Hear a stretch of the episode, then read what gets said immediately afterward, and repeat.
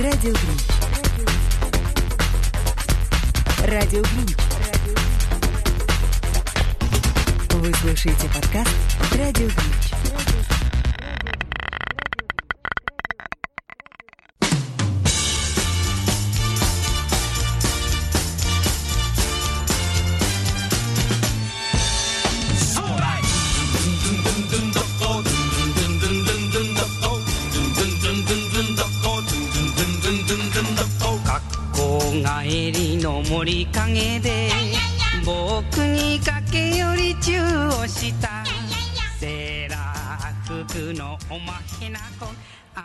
Дамы и господа, мальчики и девочки, здравствуйте, с вами снова бессменный автор и ведущий подкаста «Радио Гринч». Меня зовут Денис, в русскоязычных интернетах известен как «Радио Гринч», и мы приступаем к очередному сольному выпуску подкаста «Радио Гринч».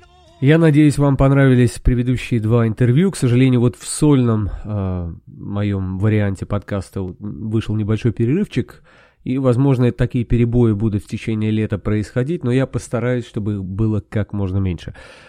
У нас намечено с вами продолжение серии подкаста, посвященных поколениям американцев, и сегодня мы приступим к поколению, которое, мне кажется, одним из наиболее интересных. Причем в моей жизни так получилось, что среди этого поколения у меня огромное количество друзей-американцев.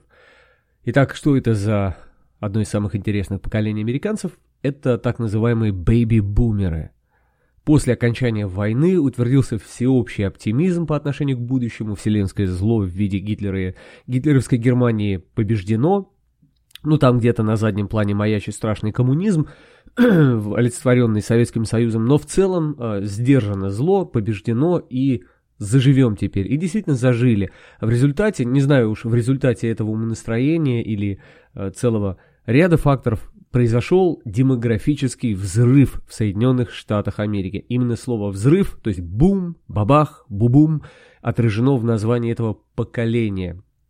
Baby Boomers, вот этот самый демографический взрыв произошел. Это поколение, рожденное э, в период между 1946 годом и 1964. Очень легко запомнить, последние две цифры просто меняйте, и вот вам границы наметились.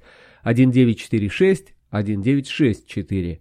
Вот эти, э, вот это самое окно, когда произошел этот самый взрыв, и это действительно взрыв. Родилось такое количество детей в такой короткий период времени, которого, ну, такого не было никогда до и не было никогда после. Будет ли еще когда-нибудь после в Соединенных Штатах Америки такое, неизвестно, возможно, не будет никогда.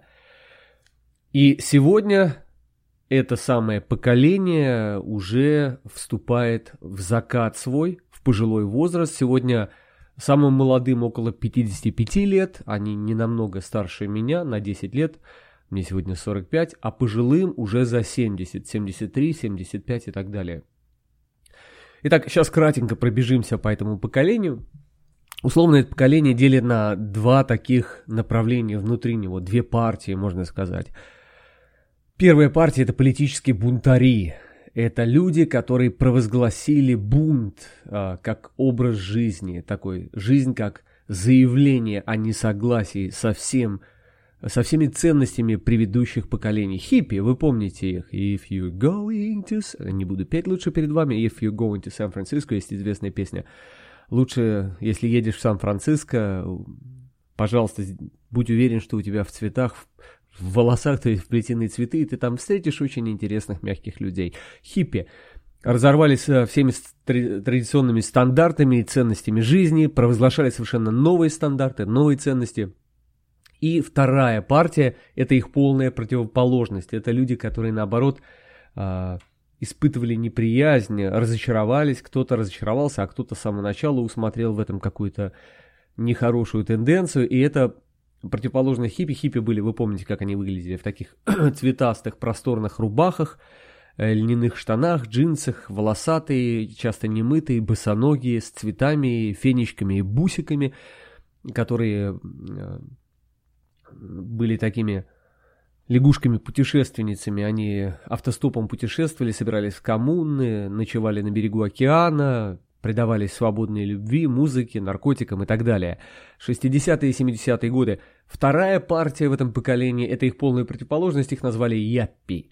А, к сожалению, я не смотрел этимологию происхождения этих слов. Ни хиппи, ни япи мне неизвестно. Если хотите, посмотрите, можете в комментариях написать. А, япи это...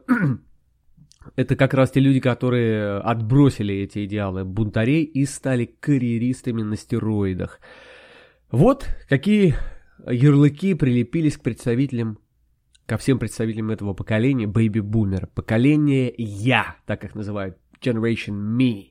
Все сосредоточено на мне. Эгоизм и сосредоточенность на себе, себе отдельного человека. Самоправедность, презумпция несомненной собственной правоты, э, самоутверждение. Поколение рок-н-ролла, так его называют. Также поколение сексуальной революции, когда была провозглашена свободная любовь свободных индивидуумов.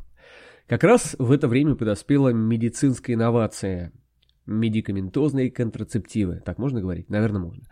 Ну, в общем, таблетка, которая предотвращает нежелательную беременность, она как раз э, введена была во всеобщее пользование в 60-х годах. Я точно не помню, сейчас кажется, в 63-м или 64-м.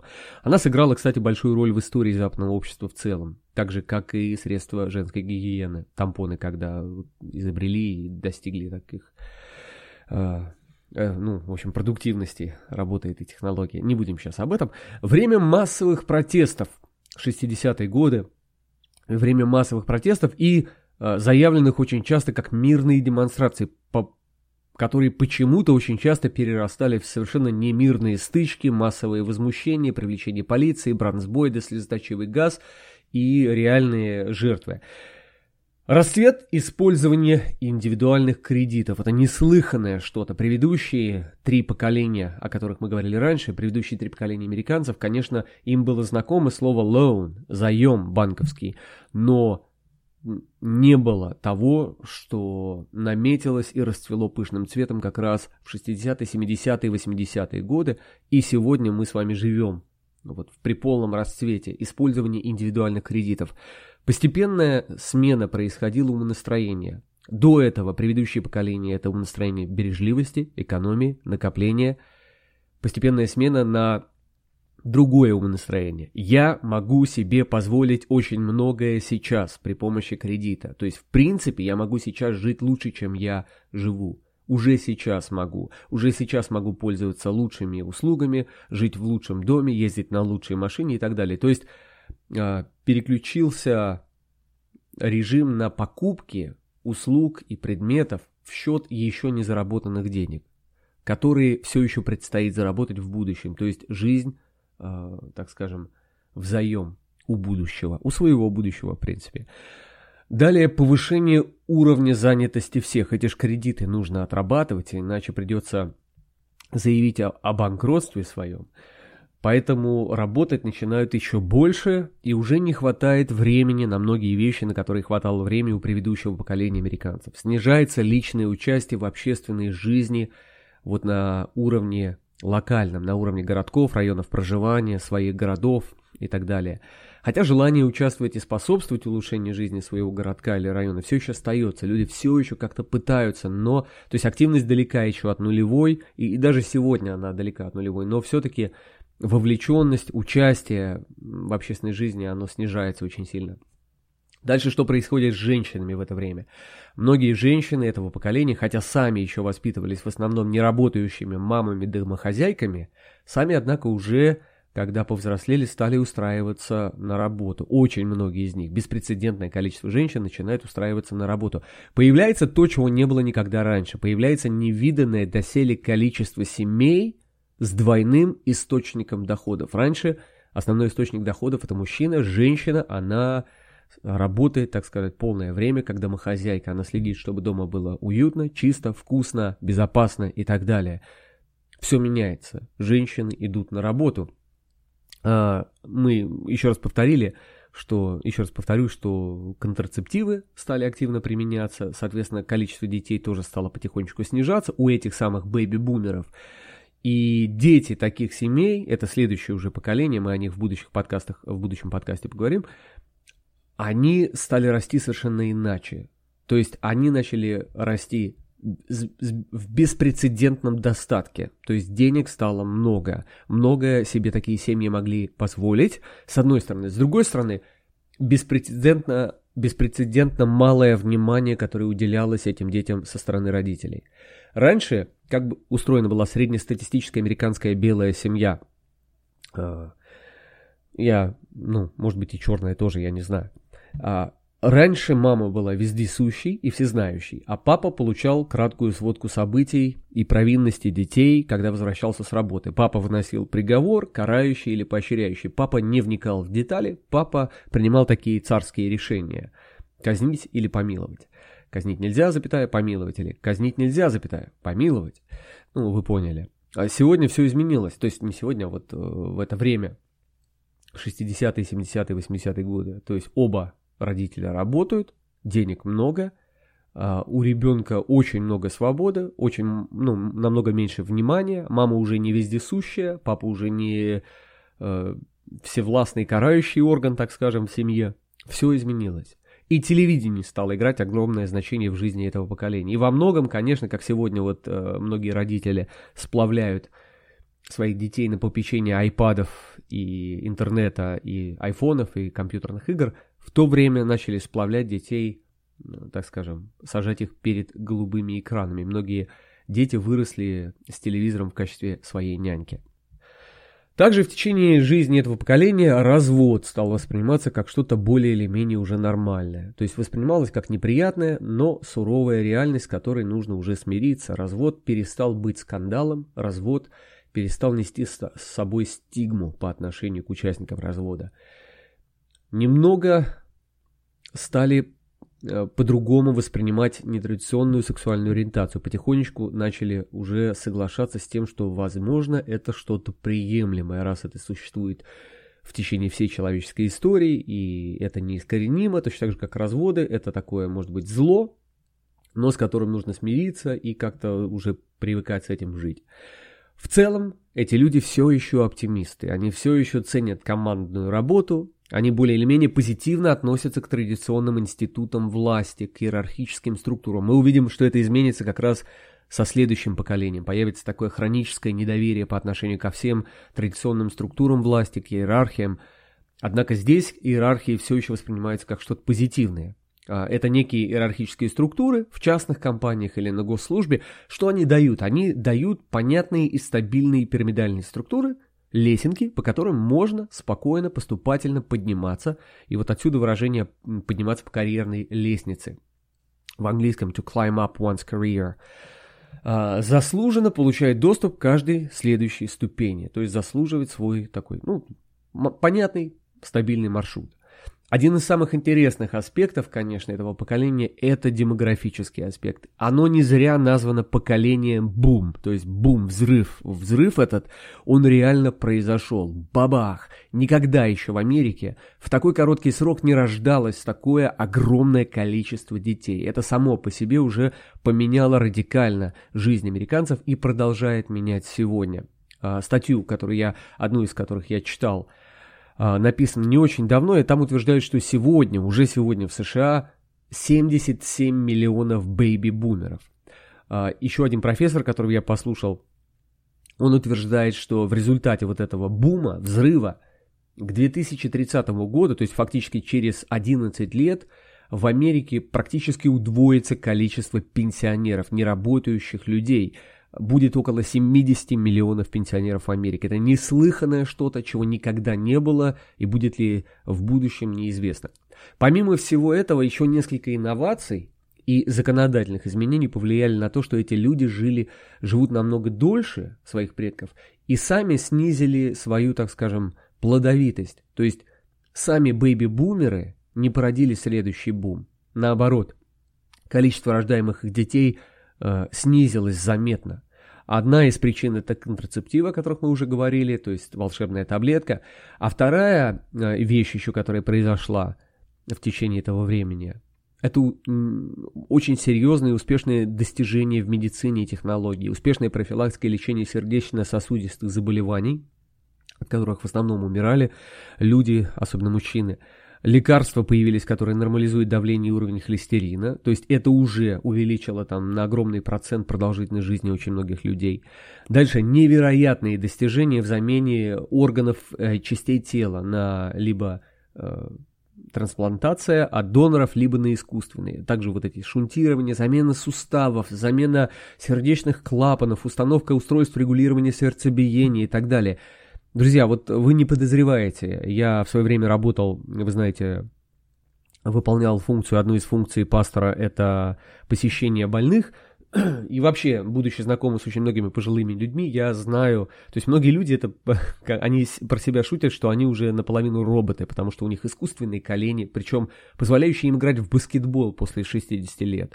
Э, искусственные это забедренные суставы, это вообще норма. У многих стоят вот эти самые, э, как это, heart пейсер, кажется, называется, ну, то, что задают ритм сердцебиению и так далее, клапаны вот эти все, то есть невероятное, что-то на уровне фантастики.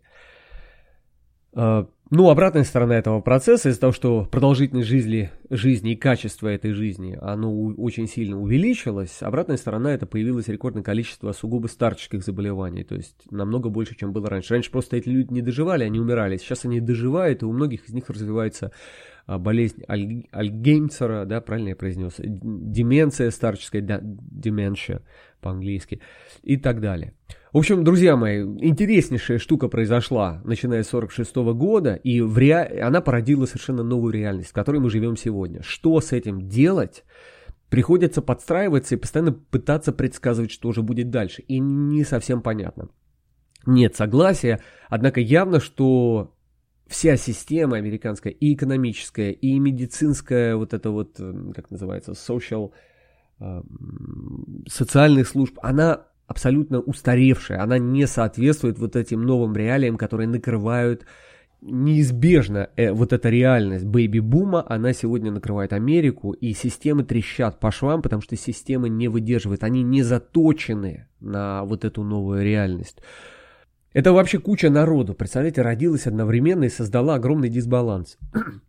Сначала, ну, это все умилительно, невидная куча младенцев в США, такого никогда не было. То есть в, повышается спрос на соответствующие товары, услуги, детские сады, э, сады, простите, бла-бла-бла и так далее. Потом они подрастают, и невиданная куча детей школьного возраста, школ не хватает, соответственно, нужно менять законы, нужно принимать новые какие-то нововведения, нужно новые налоги, новые школы, бла-бла-бла и так далее. Потом огромная куча подростков, причем с огромной кучей свободы и денег, которые есть у их родителей родителях. Друзья мои, я видел рекламы 60-х, 70-х, 80-х годов. Я как-то в свое время копался на своем вот этом року, нашел какой-то канал архива э, всевозможных видео в интернете и начал просто так вот развлекаться, смотреть рекламные ролики, старинные старые рекламные ролики моего детства, то есть времен э, конца 70-х, 80-х годов, э, что в Америке рекламировали. И я как-то посмотрел рекламы, разные рекламные ролики игрушек американских. Друзья, я взрослый мужчина, но я вспоминал свое детство, деревянные игрушки. Нет, конечно, не деревянные игрушки, были у нас нормальные игрушки, но в целом, конечно, это, это фантастика. Я обзавидовался этим американским детям, которые жили в то же время, когда и я жил. То есть э, это что-то с чем-то, вот эти игрушки и реклама, и цены, цены, они не маленькие были. В общем, ладно, забыли об этом, не будем больное детство теребить. Итак, что сегодня у нас? Сегодня первые ряды вот этого поколения начали достигать пенсионного возраста, и это начало огромного кризиса. 15 лет назад это стало происходить. Эти самые младенцы, э, которые появились, немеренная куча, взрыв атомный, вот этот грипп огромный младенцев, он быстро-быстро пробежал через все фазы естественной человеческой жизни, дети, подростки, школьники, э, там, молодые люди, взрослые – и вот они уже пенсионеры. К 2030 году, как я уже говорил, прогнозируется 70 миллионов пенсионеров США. На, социал, на социалку, на медицинскую помощь пожилым людям и так далее небольшой процент американского бюджета от э, всеобщего американского бюджета от, отдается. Если ничего не поменять, то через несколько десятков лет нужно будет тратить, как один дяденька заявил, около 90% э, всеобщего вот этого бюджета американского. То есть не остается ни на что, ни на армию, ни на никакие другие сферы, э, сферы поддержания нормальной жизни и развития. Ну, конечно, этого не будет, потому что ну, люди меняются, система подстраивается. Любая система, которая не может себя поддерживать, она рухнет, будет коллапс. Но Америка показывает себя в течение многих-многих десятилетий, что она как раз э, тем хороша, что очень гибкая система, подстраивается и саморегулируется. Автор а, один из профессоров. Я ссылочку приведу, я послушал TED Talk э, на эту тему. Как же его зовут, дяденьку? Сейчас я вам скажу, как его зовут. Его зовут Ричард Адлер. Он выступал на каком-то таком маленьком локальном TED Talk. Это Halt Business School, SF. Я не знаю, что значит SF. Его речь называется Challenges and Opportunities While Baby Boomers Get Older. Это вызовы и возможности, которые появляются в результате того, что бэйби-бумеры вот эти самые достигают зрелости, состариваются. И он, кстати, ставит очень большие ставки на развитие технологий. Он говорит, что медицинская система в Америке радикально изменится в ближайшее время не в результате просто каких-то реформ, приходящих сверху, как пытался делать это Обама, а в результате просто дикой необходимости. И он сказал, что по сути очень э, многие секторы медицины будут восполнены нужды в этих сек секторах именно благодаря инновациям, благодаря э, смартфонам нашим, благодаря новым видам микроклиник, которые будут там чуть ли не в супермаркетах. В общем, кому интересно, послушайте. Не очень хорошего качества, правда, но если владеете английским языком, я приложу ссылку, можете послушать. Так, ну что, в общем, смотрите, есть э, фаталисты и экономисты, политики и общественной деятельности, которые говорят, что все, кирдык Америки нашей кирдык. Э, полный закат американской цивилизации предсказывают с закатом этого поколения, который уже наступил 10-15 лет тому назад. Они предсказывают полное банкротство американской экономики, но это действительно так, если ничего не меняется. Однако, как я уже сказал, американская система очень гибкая.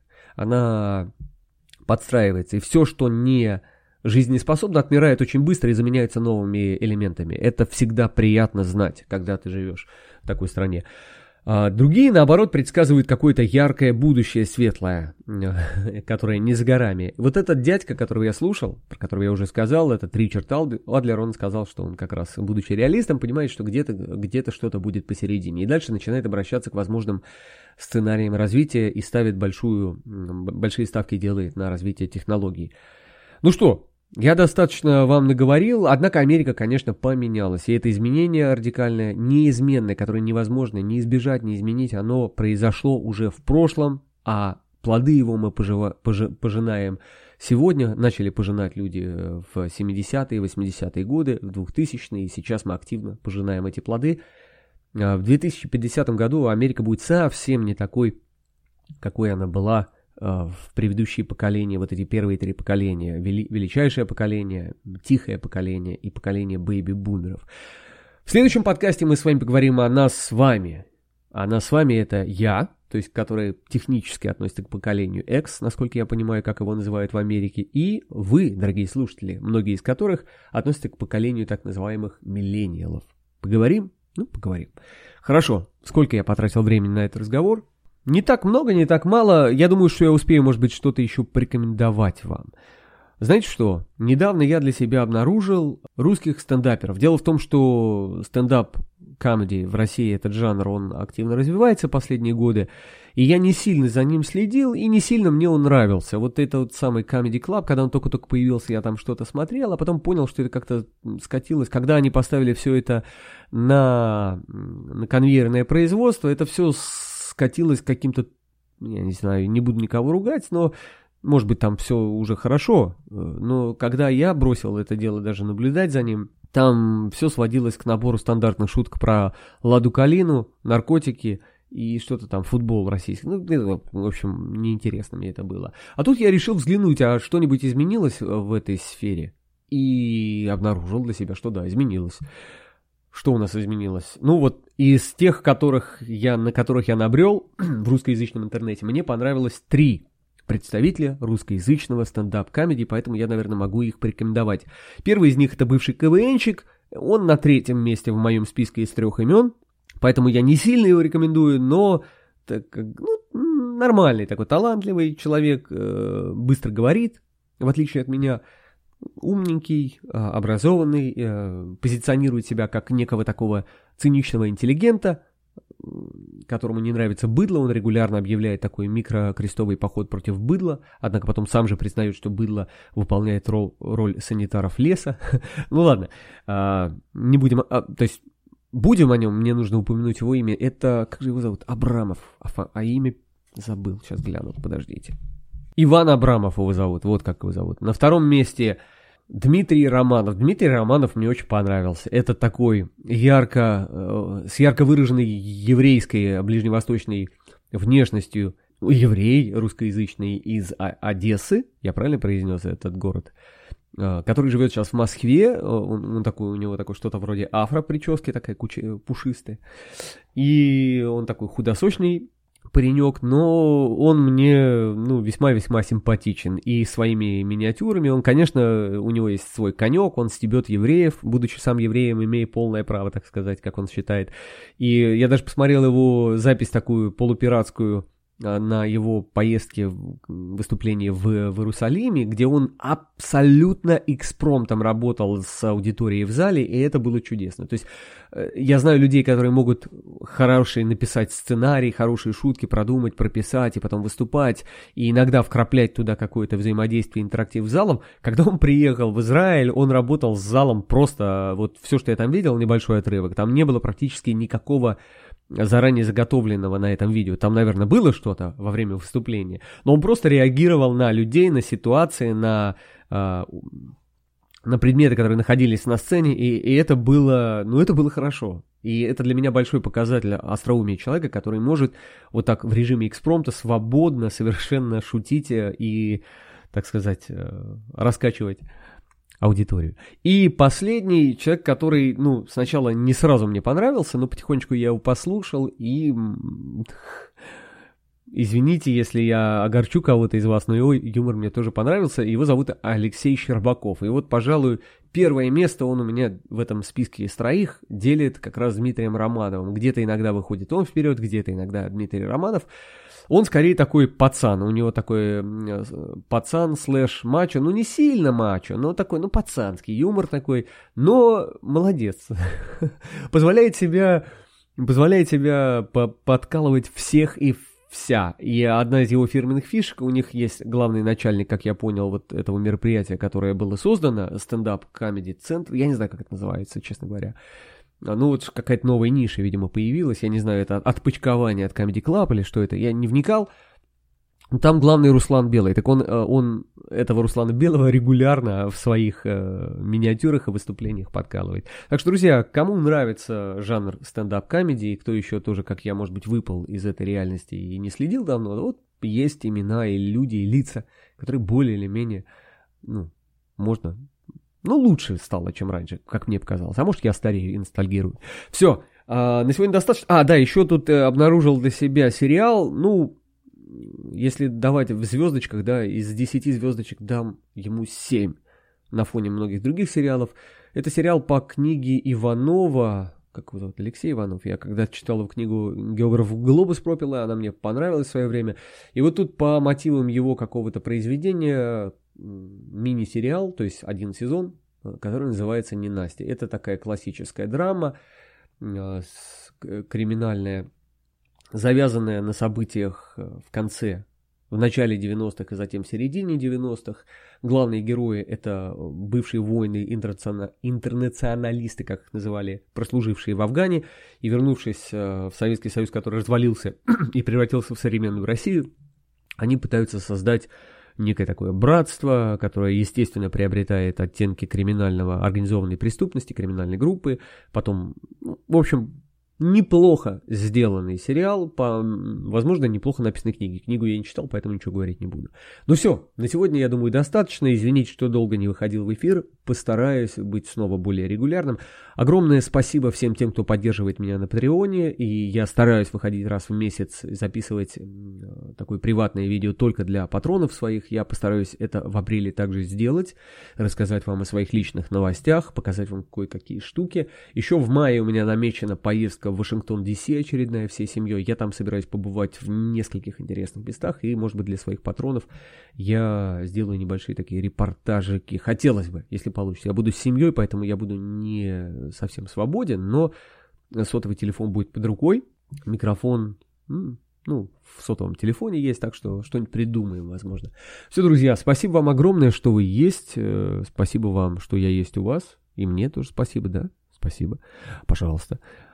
Ну все, на сегодня все. И 3D, я думаю, что мы восстановим э, в скором времени. Вот, может быть, следующий подкаст попробую записать с Данилом. Данил, ты меня слышишь? Давай, э, может быть, опять поговорим в микрофон вдвоем. Все, всего доброго, друзья. До свидания. Пока. Радио Гринч. Все любят подкасты от Радио Гринч.